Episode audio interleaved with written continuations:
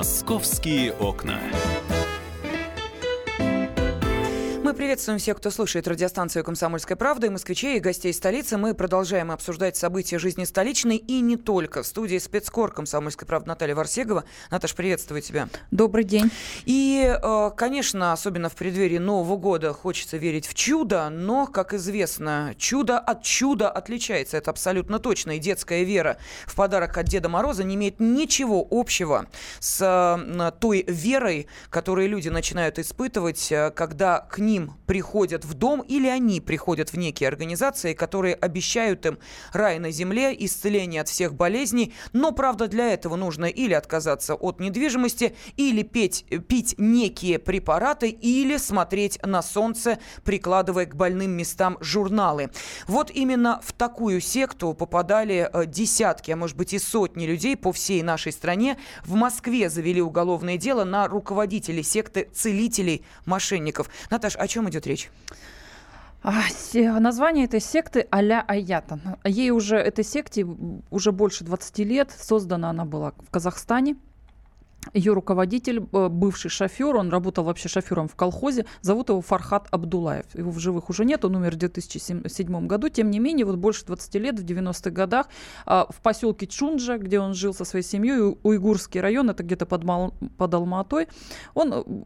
В какой-то момент, начитавшись вдруг эзотерической литературы, которая просто огромным потоком в девяностые годы хлынула вообще на территорию стран СНГ, и вот он решил, что он тоже может исцелять людей. Видимо, харизма позволяла человеку, какую-то свою собственную амбицию, убеждение, а может быть и сам лично уверовал в то, что он может. Да, он наверняка искренне вообще в это, в это верил. Ну, девяностые, да, вообще были богаты на подобных э, сомнительных целителей. Он назвал себя Фархат Дада, что значит э, создатель всего сущего. Ну, примерно так. Почти угу. Бог, в общем, если не Бог, да, в его понимании. И пошел в народ лечить все болезни солнцем. Его идеология была, на самом деле, достаточно проста. И даже удивительно, что столько людей на это купились.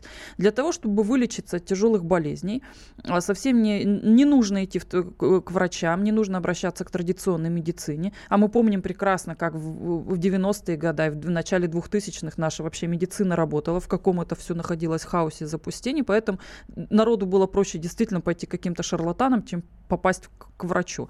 Так вот, к врачу поп- идти не надо. Достаточно смотреть на солнце, не от, без отрыва, не, не моргая, просто смотреть на солнце и пить специальный чай с молоком и с солью.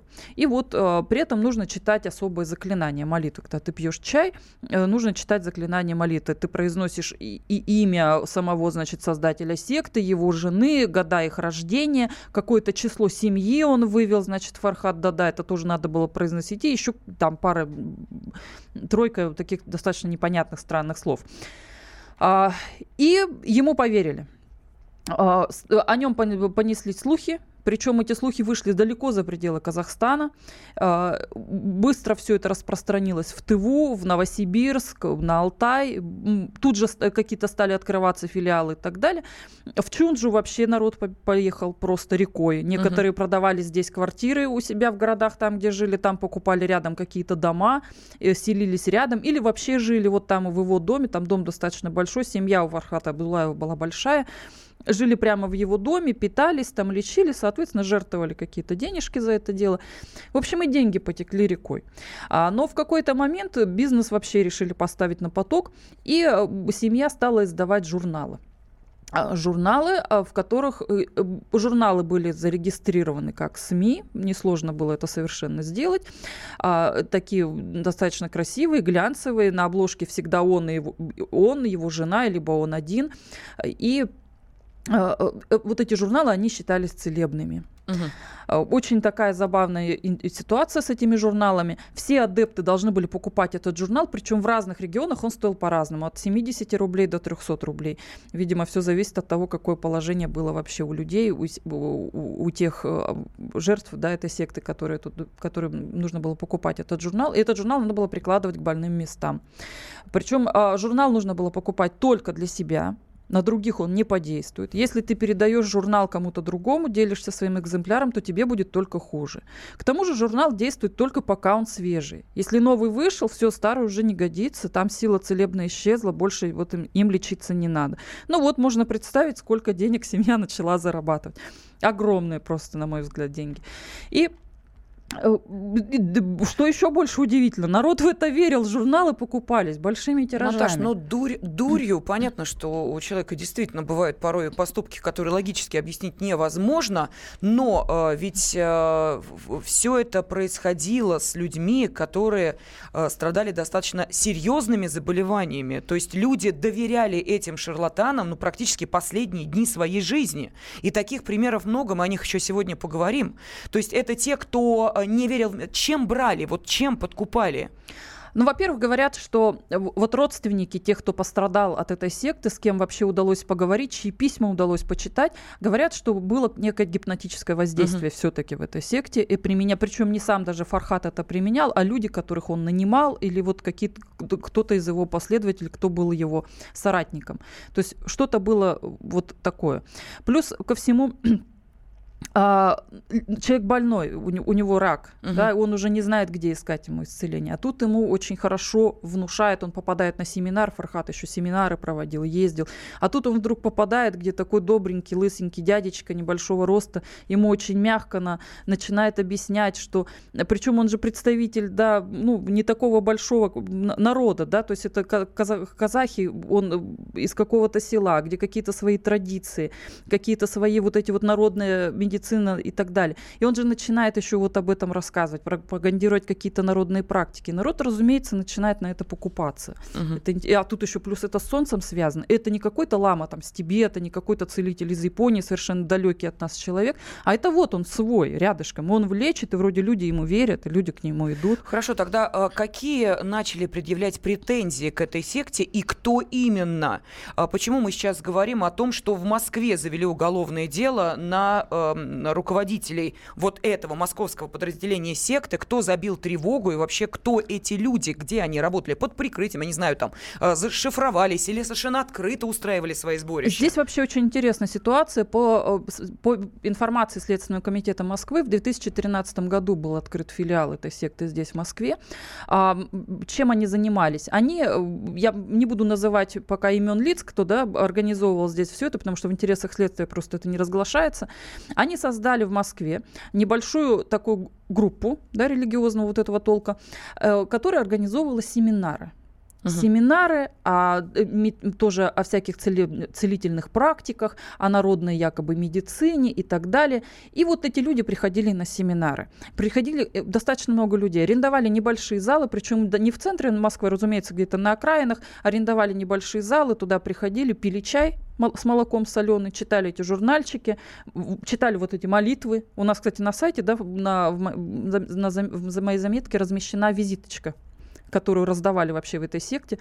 И там вот это прям заклинания вот эти написаны все и так далее.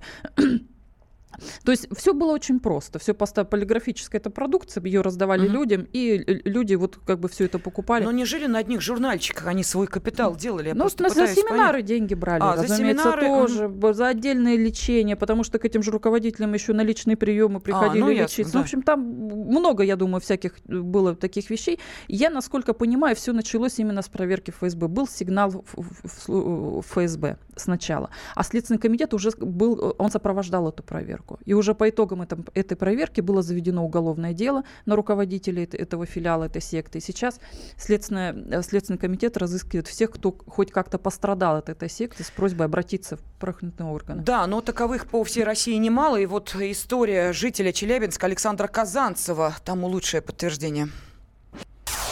В возрасте двадцати пяти лет, это около десяти лет назад, я женился на девушке. У нас с ней родился ребенок, девочка. По прошествии шести лет я узнал, что она посещает организацию, которая называется «Радостей». Кто-то называет теми людьми, которые могут управлять временем. Ребенка она также приучила. Я был шокирован этим. Приложил все усилия для того, чтобы девочка проживала со мной. На сегодняшний день ее маму мы не можем найти уже около четырех лет. Она ушла из дома и не вернулась. Дочка проживает на сегодняшний день со мной. Она социально социально адаптировалась, но, к сожалению, какие-то моменты помнит до сих пор, потому что та информация, которая дается в подобного рода группах, ее очень тяжело потом убрать из психики, из подсознания.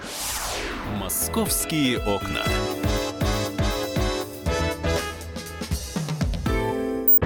Мигранты и коренные жители. Исконно русское и пришлое. Культурные конфликты и столкновения менталитетов. Пресловутый нацвопрос встает между нами все чаще и острее. Ставим его ребром на радио «Комсомольская правда». Программу «Национальный вопрос» слушайте каждую пятницу после семи вечера по московскому времени.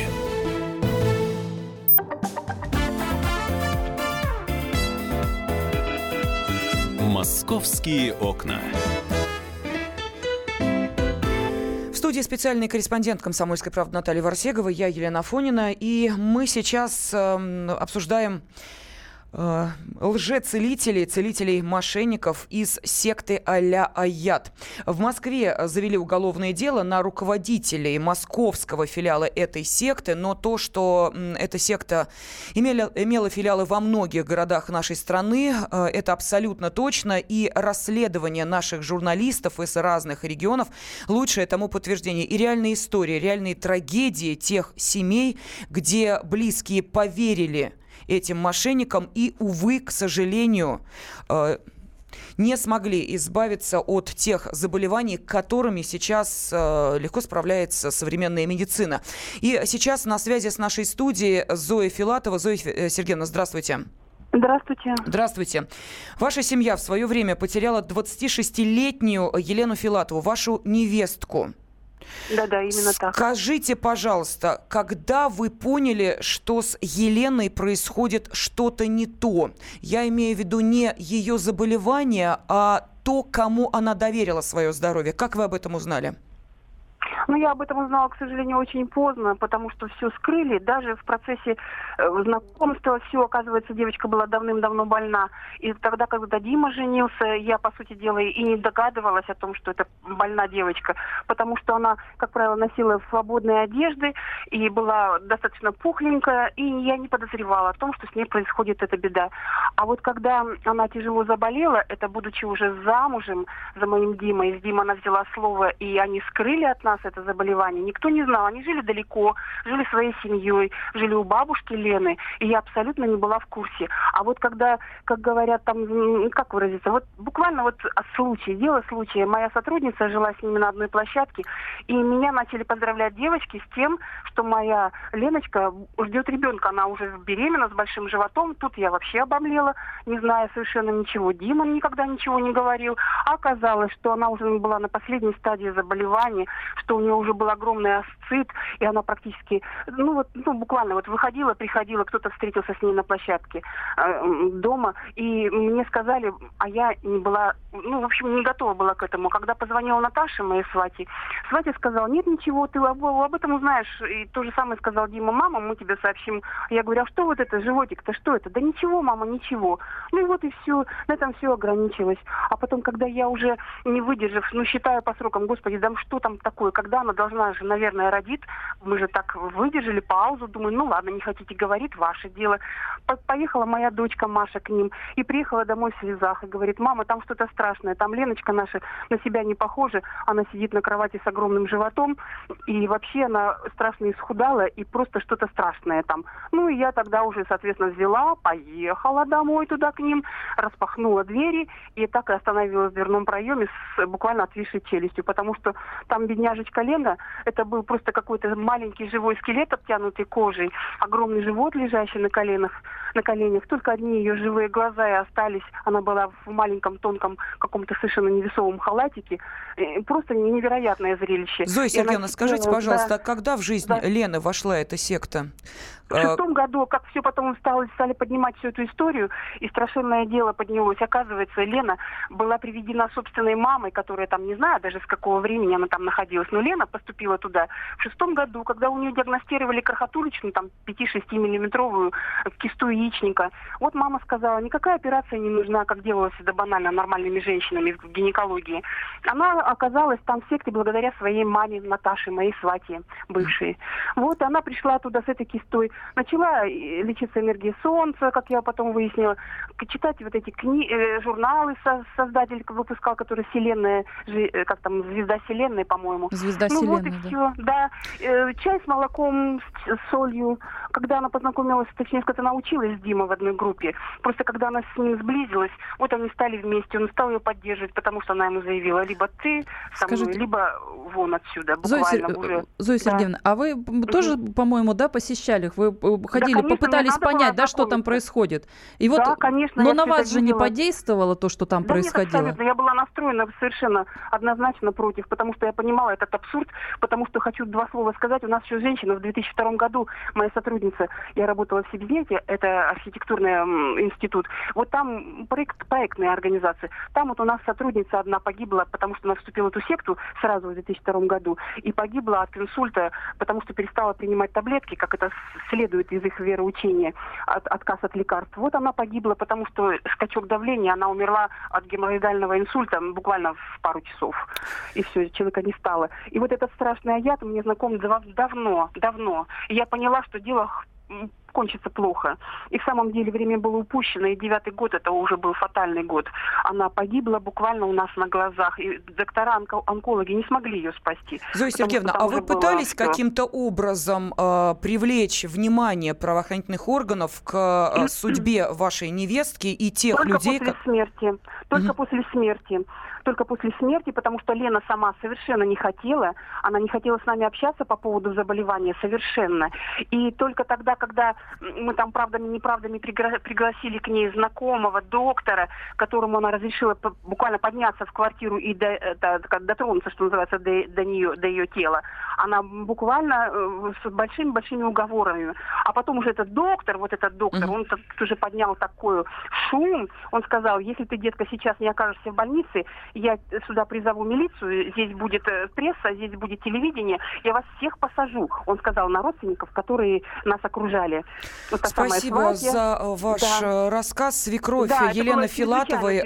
Да, спасибо огромное. Свекровь Елены Филатовой, которая в двадцатишестилетнем возрасте скончалась от кисты яичника, от онкологии, могла бы жить, если бы, как мы видим, ее мать тоже не была адептом этой секты. Вот такой скорбный рассказ жительницы Новосибирска сейчас прозвучал в нашем эфире, но нас внимательно слушала корреспондент «Комсомольской правды» Новосибирск Виктория Минаева. Виктория, здравствуйте.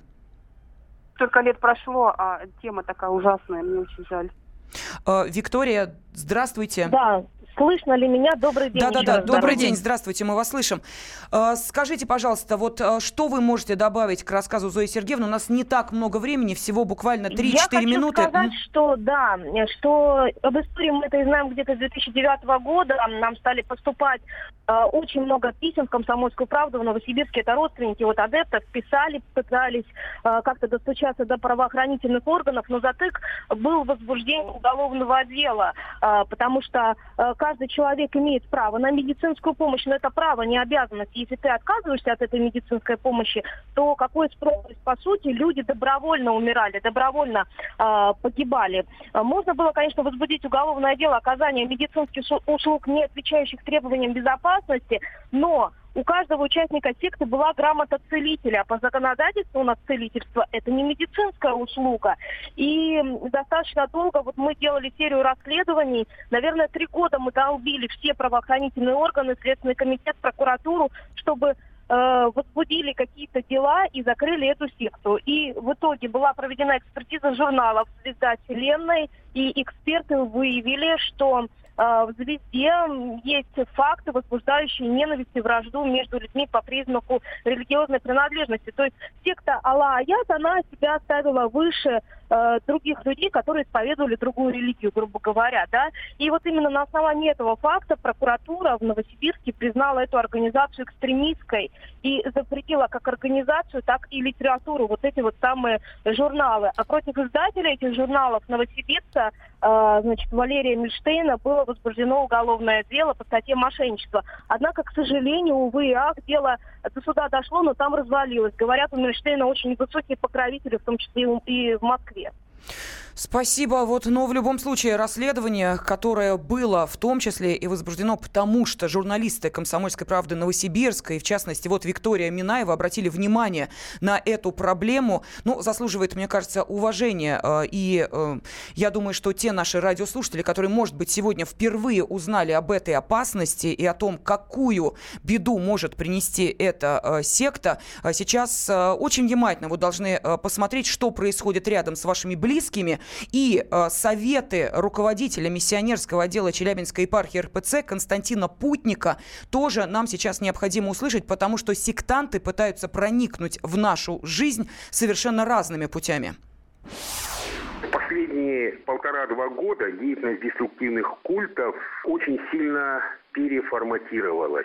Ну, помимо каких-то традиционных вещей, они уходят в социальные сети. Они меняют формат своей работы, предлагают свои услуги в качестве домработниц в семье состоятельных людей. В таких семьях деньги зарабатывают, как правило, мужчина, муж, да, а жена, она домохозяйка. И это, в общем-то, та площадка, которую очень активно используют для вербовки. Когда попадает в секту жена, воздействие на мужа – это уже вопрос, в общем-то, времени. И ведет это, как правило, либо к тому, что муж тоже уходит в культ, либо к распаду семей.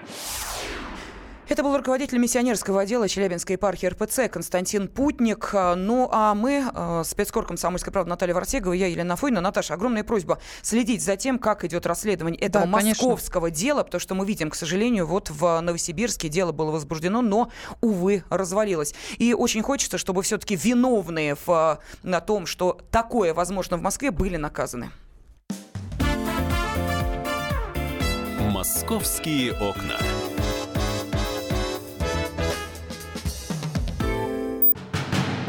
Мы живем в горячее время. Войны, падение режимов, исчезновение стран. Предсказать заранее такое невозможно. Но увидеть, как на наших глазах меняется мир, реально. Путевые заметки нашего спецкора Дарьи Асламовой. Программу «Горячие точки». Слушайте по воскресеньям после пяти вечера по московскому времени.